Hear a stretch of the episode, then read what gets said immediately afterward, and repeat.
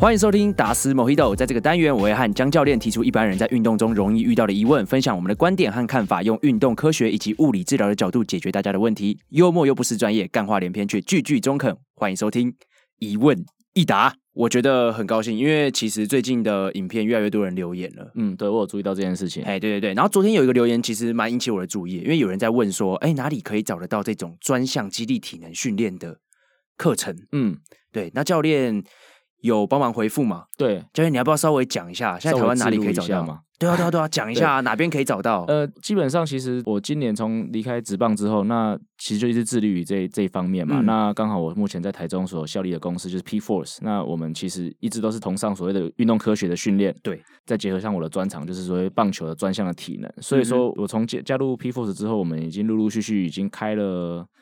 三次的这种专项棒球的体能训练课程，两次在台中，一次在高雄。嗯哼，那接下来都是针对棒球嘛？针对，针对棒球，针对棒球。对，因为这毕竟还是我的专长的项目嘛。那接下来也有在规划，就是目前下一场应该有可能在台南。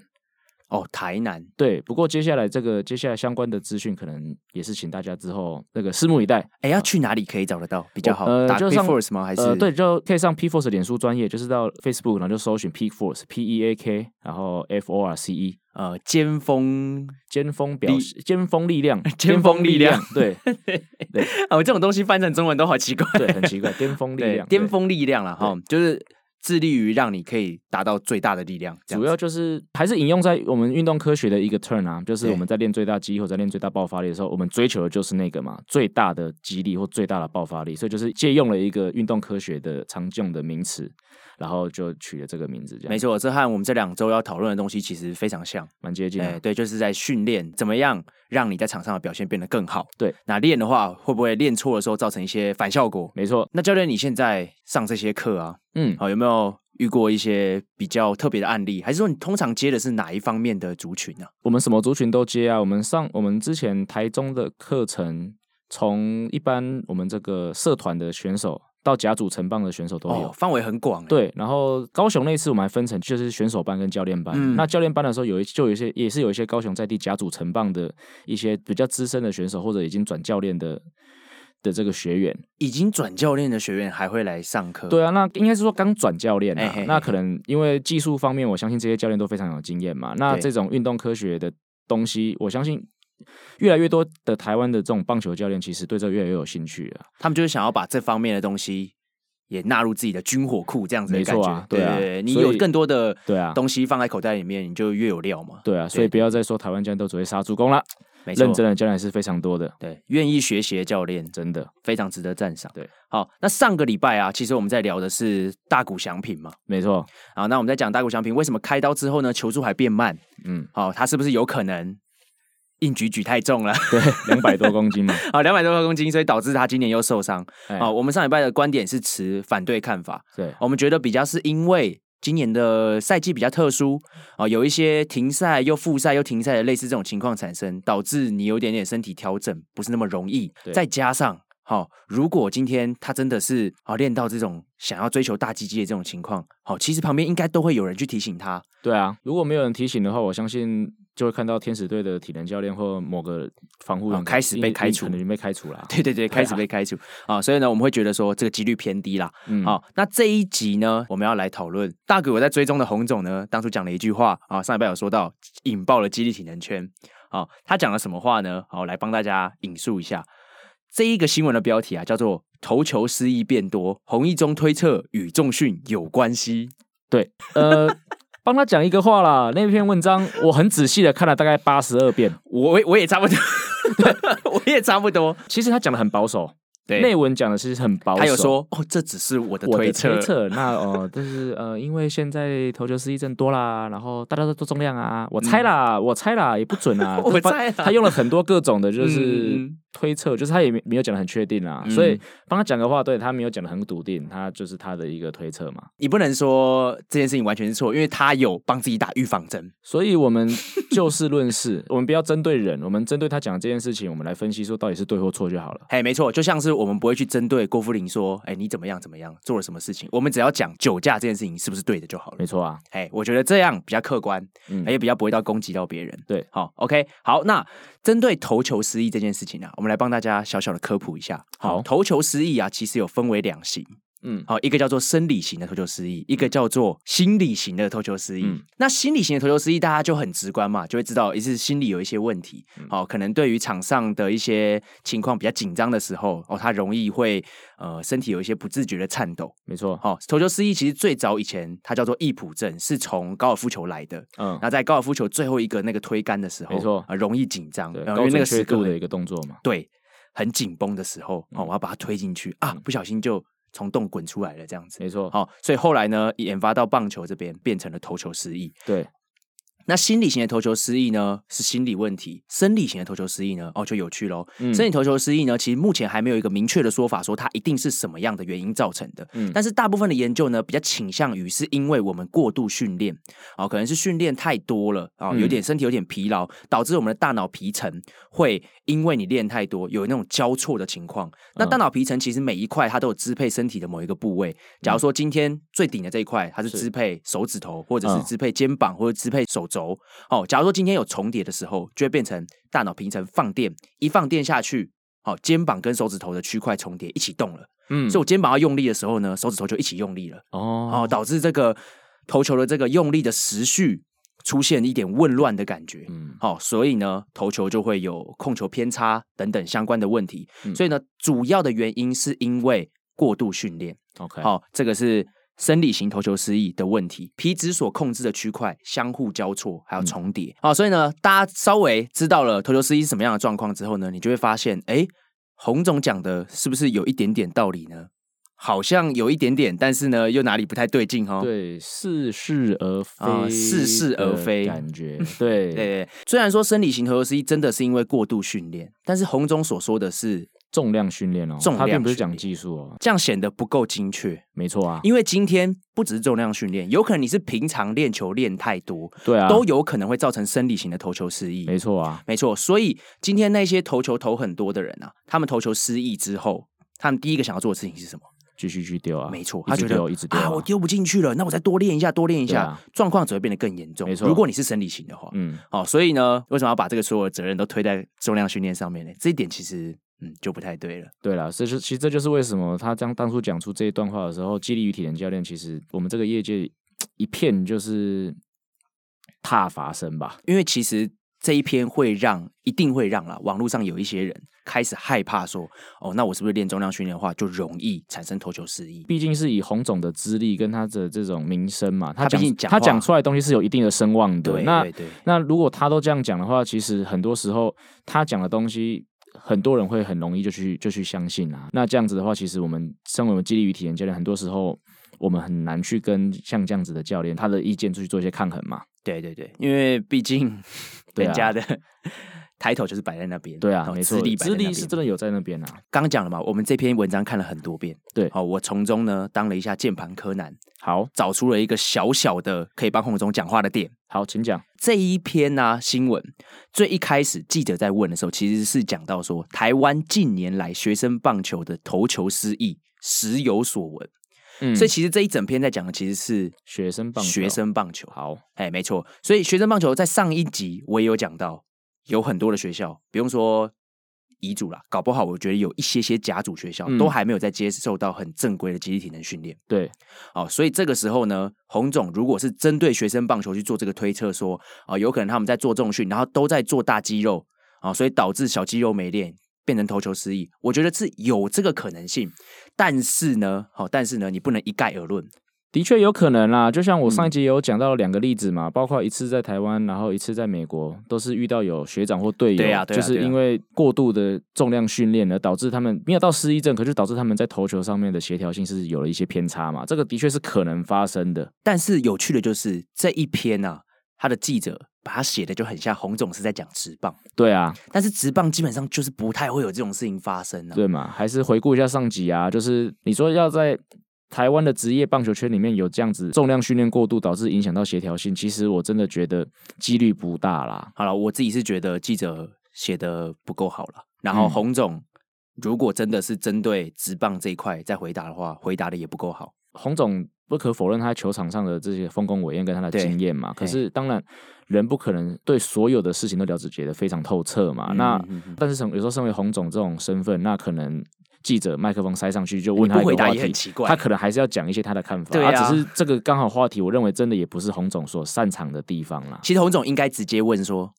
你是哪家媒体的？”跟韩国一样，你哪家媒体的？啊，就刚好这一家三立哦。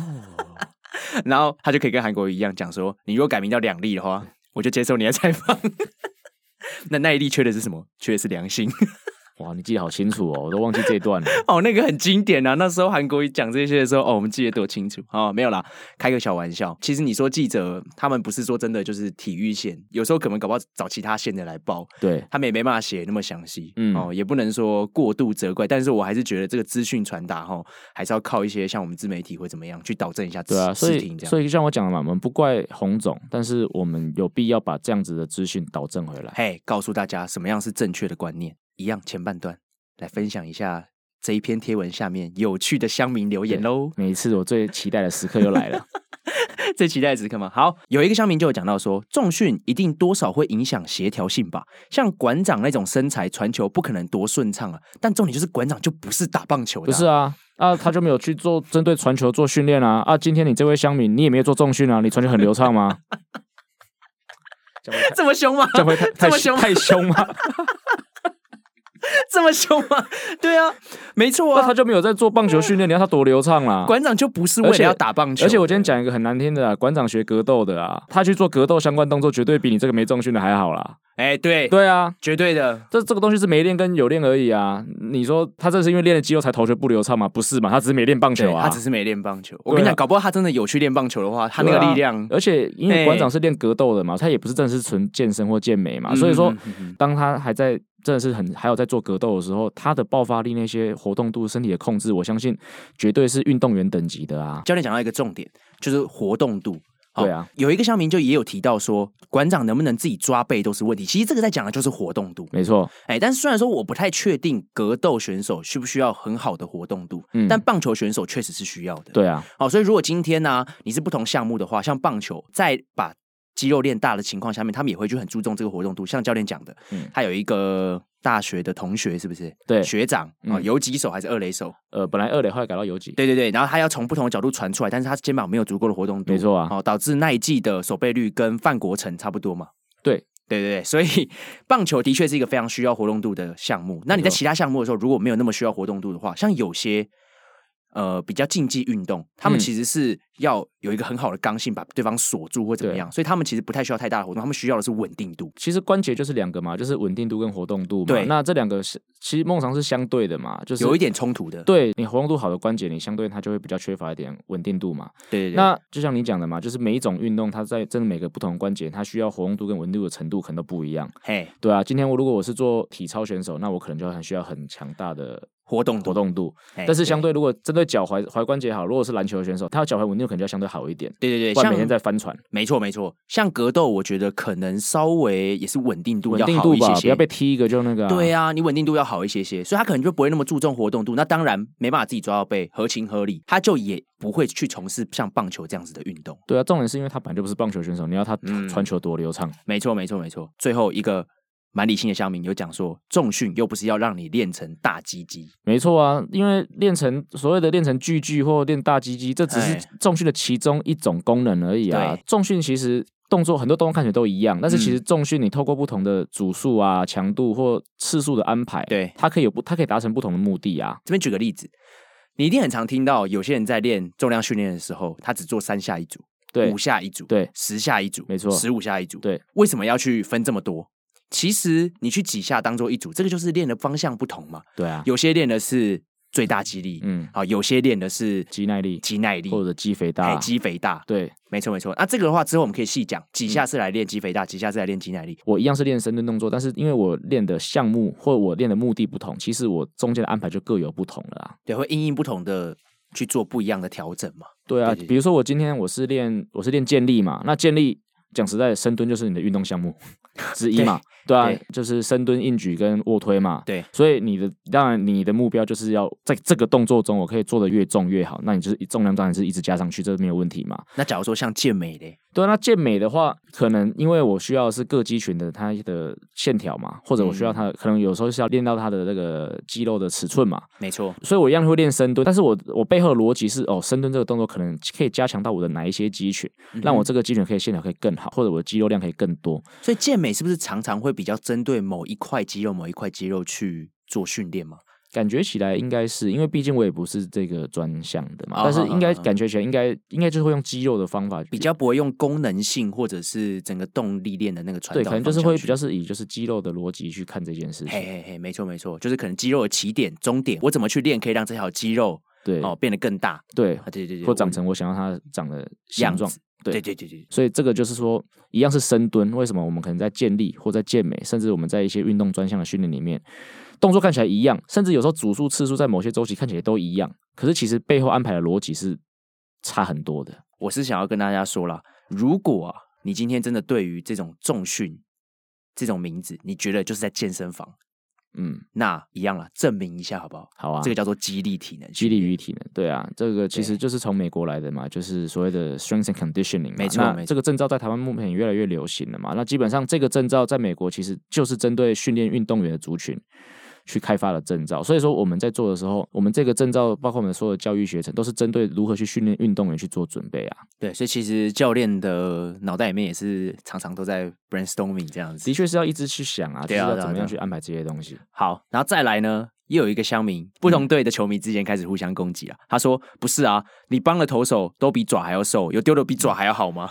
他说：“你帮的话，他应该就是我爪吧？”对对对，那应该只是来炫耀的。对对，那我们我们个案啊？不好意思，我们家个案，没 关系，总是个个案名很多啊。对。我跟你讲，重训练的就不是高矮胖瘦。刚刚听了教练讲了这么多，尤其棒球又不是一个需要长时间一直不断跑动的运动，所以说，如果你是像足球、篮球这种需要长时间跑动的动作，那当然，如果你体重太多，尤其你太多脂肪，那可能负担比较大嘛。但是其实棒球都是一个顺，都是一个顺发的运动啊，所以说很多时候体型真的没有那么重要。你看 Prince Fielder，而且而且也没有代表，也不是代表一切。棒球相对就会有比较多大颗啊。短扣或者甚至很瘦的啊！刚刚讲的这个高矮胖瘦，我举个例子，之前我们今年刚旅美的台湾好手刘志荣，没错，哦，他也是在黑山羊做了很多肌力体能训练啊。然后，因为他以前高中是念的是英歌啦，嗯，所以呢，我之前有在英歌帮他做过几次治疗，嗯，然后大家就会觉得说啊，那他也在做肌力体能训练，他一定哦有在做重训，很壮，对不对？对，是蛮精壮的，但是没有你想象的那种，就是馆长型，绝对不是那种，绝对不是啊。对，其实他整体看起来还是瘦瘦的啦。嗯，跟一般职棒球员比起来，像高国辉，其实现在你看他出席一些活动，他也不是真的一大只在那边。对啊，对啊，对啊，就是的确体型是精壮了，但是真的就像你讲，并不是就是一个巨巨站在那边。你做再多重训，也不会让你真的变成巨巨。其实就是看你要练的方向是怎么样。对了，然后再来棒球这个东西也是一样啊，就是我认为跟那种格斗也是一样，就有量级的，就是每个选手，我认为每个选手是有他适合的量级的。就是你今天硬要某个选手去增加体重，或者你要今天去减重体重，我不认为这一定会。跟他的表现有正相关啊！嗯、哼哼我这边举一个例子嘛，我最近在协助那个 U 十八，我们台湾 U 十八代表队做一些训练嘛。嗯、那我们队上其实这个如果有在 follow 青棒林玉敏，古堡的左投手，没错，刚升高三，小小只的，瘦瘦的，瘦瘦的龙卷风，对啊，他的爆发力真的是有够好，非常之好。对啊，那那个人就瘦瘦的啊，啊你要怎么讲？对啊，他就是发出这个力量啊。嗯哼哼对，当然。我认为他如果适当的介入一些重量训练，当然可以帮助到他。可是我不认为你把他一昧的把他练到很壮很大只，他会对他有帮助。嗯哼。那再举另外一个例子嘛，呃，平镇的这个陈志杰、哦、，OK，对，那我记得前阵有出新闻的，就是他球速掉，他跟林玉敏就是比较相反，他的体型本来就是比较稍微比较大，对，有一点点比较有一点点。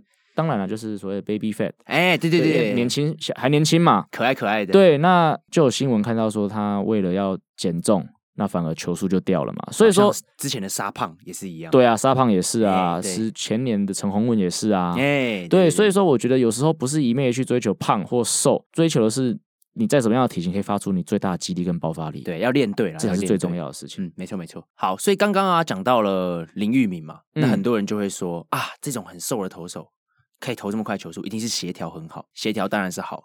但不代表说你练了肌力体能训练之后协调就会变差。对啊，在上礼拜我们也有讲过嘛，嗯，哦，就是说你今天如果是一个合格的肌力体能教练，你在做肌力训练的同时，一定会兼顾这个协调的东西。没错啊，其实协调也算是体能当中的一部分。只要有受过合格的这种教育的这种肌力与体能教练，我相信他的课表安排里面，包括这种活动度的啊，包括这些核心控制啊、核心稳定的课表。甚至如果是针对投手，他们这些肩胛的一些肩胛稳定啊、肩胛控制啊，然后就是肩膀保健的这些动作，这这个都是会涵盖在我们的课表里面啊。所以绝对不是像一般人讲说哦，每个人都进来就是硬举两百公斤，然后就回家这样子。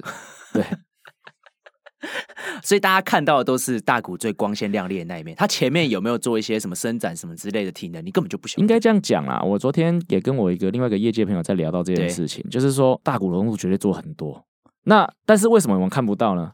因为硬举两百公斤，还是我去 power clean 多少很重，那个东西 po 出来比较好看啊。当然，我跟你讲，你今天去健身房的时候，你会想要把自己拉筋的影片 po 在线动上面吗？不会嘛，不会嘛。对啊，所以大家看的就是让你深蹲很重，卧推很重，臀推很重，谁要看你在那边？哦，那个哦，我们肩胛的稳定度啊、哦，举起来 啊，其实然后然后重点是还累得半死，就是明明就是徒手的一些活动度东西，然后就你累得半死，那个就没人想看。那所以说，不管是以行销角度，还是以选手自己的这个 ego，他们的这个自信心或自尊的角度，他们当然想要给你看的就是那个我可以做很重的那种感觉啊。对，但他们也不是故意说就是。呃，想要混淆这个事情，他们其实也就只是身为一般人会想要对啊 po 那些东西，对啊，你 po 那些比较好看，对嘛？所以各位如果真的有在做健身的听众朋友，你自己去想啊，就是一样嘛。你去健身房，如果你真的喜欢 po IG，虽然说。我没有很喜欢这个行为，但是如果你是那种就是 很喜欢，是不是？对，就是我不是很喜欢，就是在健身房自拍的行为。那如果是那一种，就是吃饭的时候手机先吃的那种，你 OK 吗？相对还好哎，因为、哦、那种还好，因为那个没有影响到，因为可能肌力体验是我的工作嘛，所以我可能对这份工作或这个场所会有他一定的、尊敬跟一个对，就是这个不是你的摄影棚这样子。那你说吃饭先拍会不会惹怒？可能要去问厨师吧。我我觉得通常男友比较容易被惹怒。我做饭是给你吃的，不是给你拍的。我比较常遇到这种情况是，假如说女女朋友要先要拍的时候，嗯、然后男朋友就嗯，阿、啊、是好了没？啊，是可不可以吃的这样子？好了，对了，所以啊，还是要跟大家讲说哈，一般的球员如果真的要变强，对你本来就不会去找健身房教练。上礼拜就有讲过，对啊，你要找的一定是激励体能教练。对啊，这就是为什么我觉得证明是这么重要的一件事。没错，就是因为如果大家一直在讲重训，就会觉得重训就是去健身房做的事情啊。对啊，但激励与体能教练他有激励有体能。嗯没错，显得清楚一点了嘛，就有点像我们是治疗师，物理治疗师，我们也希望别人叫我们治疗师，对，不然一天到晚我们叫我们老师老师的，我还以为是国小老师嘞。老师什么都可以叫老师，对啊，什么都可以叫老师啊，对啊，可是病人就很喜欢说，哎，老师帮我拿一下那个乐肤包，哎，老师这个电脑帮我开一下，真的是不懂，对啊，所以我说，哎，治疗师帮我拿个乐肤包，你会比较高兴一点，高兴一点点，一点点，一点点，虽然说乐肤包，嗯。哦。不要说没效啊！这前这个前几个礼拜吵很凶嘛。哦，热敷电脑热敷有没有用？嗯，哦，不要说没效，好，哦，不要说没效，这个等你日后再开一集。嘿，先不要说没效，就是一点点没效。好，有一点没效，哦，有一点没效。那、嗯、我就要看情况啦，因为大家都知道我的观念就是过犹不及嘛。对，哎，你不能把一件东西讲的说它完全什么都不是这样。没错，对，你这样子一定会出差错。任何事情都不能这样去做二分法，不要太笃定的去讲任何事情了。哎，没错，没错，没错。好，所以啊，刚刚讲到这么多东西，其实在讲的就是一个观念，专项的重要性。对，就像是我自己是治疗师，我当然我说我自己是运动物理治疗师，那我专长的其实也不过只有棒球这一块。嗯哼，嘿，如果说你今天叫我去治疗一个其他项目的选手哈，我当然可以从这个项目他容易做的一些动作去回推，说他可能是怎么样一个受伤机制。没错，但是如果我今天对这个运动不够了解的时候，就很容易出问题啊。嗯，好，假如说像羽球，我根本就不知道羽球平常是用什么米字形跑还是怎么样之类的，对，我就以为他们是往前冲、往后冲这样子，嗯，那我就很容易在这中间产生一些误判。没错，哦，或这些评估上面的问题。嗯，所以这就是专项上面的重要性。专项真的很重要啦，尤其像我今年。算我今年第一年离开职棒嘛，然后加入 P Force 嘛，也有带一些其他项目，有一些其他项目的那。这些基层的选手，那其实，在看他们训练的时候，比如说一样都是敏捷或速度的话，嗯、你可以看出他们的动作模式真的其实每个每个运动都有不同的动作模式，嗯、这是蛮有趣的一件事情。对啊，所以这就是为什么我想要讲专项，就是因为你今天是什么样专项的人，你就应该寻求怎么样的训练。没错，不要再一直把馆长拿出来讲了啊！人家馆长就不是打棒球的。对啊，你到底对啊？对啊。哎，我觉得讲馆长好像有一点在蹭这个热度，因为馆长好像昨天对我们今天录的同时，他刚出事嘛，啊，刚出事，我们也当然也是。为他祈祷，祈祷，嘿，祈祷，不会有人希望发生这种事情。当然啊，对啊，这种事情还是提倡理性的粉丝了。好，虽然说我们常战乡民，但我们也不希望我们两个哪天走在路上。你不要讲，我们要去林口。你不要把自己的行程讲出来就好。这集播出的时候我已经离开林口了。OK OK OK，可以可以可以，没关系没关系。哦，还好还好，我姐很慢。最近可能也不要，可能要先避开那个林口，感觉是个有点危险的地方。这个要问你啊，你在那边待比较久。哦，我在那边念书念两年哈。不过我真的觉得，哎，这样讲就让别大家觉得我很天龙人。所以在站领口嘛？不是，就我真的觉得领口有点小偏僻，很难找到吃的东西。那那台中是？台中其实我觉得相对好很多。哦，是吗？认真的说。哎、欸，其实我我跟教练讲过嘛，我很喜欢台中的那个 tempo 跟节奏。台中是很棒啊。对，我觉得台北啊，不太会看到有人就是在公园里面丢飞盘啊，然后遛狗啊什么之类的，这样很多人群聚这样。没有吗？我很我很怂，所以真的没有吗？台北比较少，大安森林公园可能有。但是台中的那个勤美那附近的公园哦，那边很热闹哦。每周末的时候就很多人在那边玩。对啊，那个氛围是蛮好的。对，而且节奏不会很快，大家大家都感觉很 chill 这样子，好像每一个人都带了一瓶酒，然后出去在那边闲晃。对，所以欢迎欢迎大家来台中玩。哦，我觉得这个题外话啦，我是觉得台中真的是一个蛮不错的地方。好，那我们刚刚讲到了馆长的大鸡鸡嘛？对，馆长大鸡鸡。哦，其实你说棒球员呢、啊，没有大鸡鸡的人吗？也是有啦，也有啊，啊，也是有啦。好、啊哦、像是如果大家有追踪一下。呃，我们洋基队啊，就是我们哦，我也是基米，不好意思，你基你叫，哎，对对对，我就是那种大都会球迷，所以哎，算了，真的假的？真的啊，我大都大都会球迷，我在我在那个大都会主场旁边住了住了五六年，哦，对啊，所以如果我们两个吵架的话，也算是另类的地铁大战，地铁大战，对，OK，好，那如果追踪我基的 Aroldis Chapman，对。查普曼，哦，大家这样讲可能比较台湾人比较知道查普曼，哦，就是球速一百六十几公里的那个啦。对，哦，人家的肌肉也是大的跟什么一样。对啊，他就很喜欢在那边晒他的车，然后呢，他在旁边重训这样子。哎，我不懂哎，就是重训为什么旁边还要塞一台车的？应该是因为今年疫情的关系，所以他也没有办法去外面健身房吧，所以说他就在他的车库里面做重训。对对对对对对啊，然后就练得很壮，非常壮，练得很壮。我觉得多少也是因为他今年因为没有办法进健身房，所以他没有办法做到最大肌力，所以他就什么东西都做很多下。可是我觉得他以往也蛮壮的，他本来就不瘦啊，他本来就是蛮壮的，他只是今年好像特别的壮。嗯，有点肿胀的感觉，整个手都肿起来。不过他也没有投不好啊，对，人家也没有投不好。对啊，人家投的也好好的啊，所以不要什么都怪。包括查普曼嘛，包括大谷，其实今年也常在那边晒肌肉啊。啊那我觉得今年会常看到这个，是因为今年又因为这个疫情的关系，所以大家突然多了很多时间可以做重量训练。你说他们这。特意在练肌肥大嘛？可能有个周期是吧？但是我不认为他们所有周期在练肌肥大，嗯、所以我认为说，我们看到他们肌肉变大，只是说他们这一阵子去做重训的一个副产品而已。我不认为他们做重训目标就是真的要。哎，我觉得这观念很好。对啊，这只是一个副产品，对啊，而且我觉得大家真的不用太过担心了，搞不好就只是把他们打球的那段时间哈。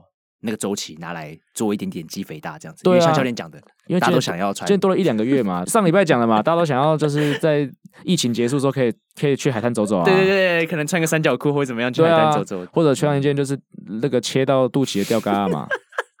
哎、欸，切到肚脐的吊嘎，这边很多人觉得很好笑，真的吗？对啊，就是那种我不知道大家大家能不能理解，就巨巨穿的嘛。对对啊，或者是日本的那种。奇怪的片里面女生会穿，最近我常没有，没有你讲日本，我最近常看综艺节目，那个梦多常穿这种东西，因为他最近练的很大，他真的很巨，所以说他越巨，他的那个他切的线就越来越低，这样子，就自己拿剪刀这样子，真的有可能啊，就剪剪刀往下这样。对，好，那我们再回头讲一个刚刚有提到的东西，叫做练太重的话会不会影响到你的柔软度？我相信多少会。多少会？哎，我相信多少会，因为大家都知道，你今天如果练的越大的话，因为你其实你一直在做这些向心收缩的过程，肌肉其实就会比较紧缩一点点。嗯，好，所以很多人就跟你讲说，你如果今天做完重训，好，或者是做完运动之后呢，最好要收操，最好要拿滚筒稍微放松一下。对，就是这个原理，没错。好这个部分开始进到了比较一般人也可以用到的东西喽。这个观念非常非常重要。好，所以如果你今天运动完了，出个考题给大家，你觉得你应该要先拿滚筒放松呢，还是应该要先伸展呢？嗯，这是个好问题。没错，三二一，好，我们来公布答案。好，这个东西叫橡皮筋理论。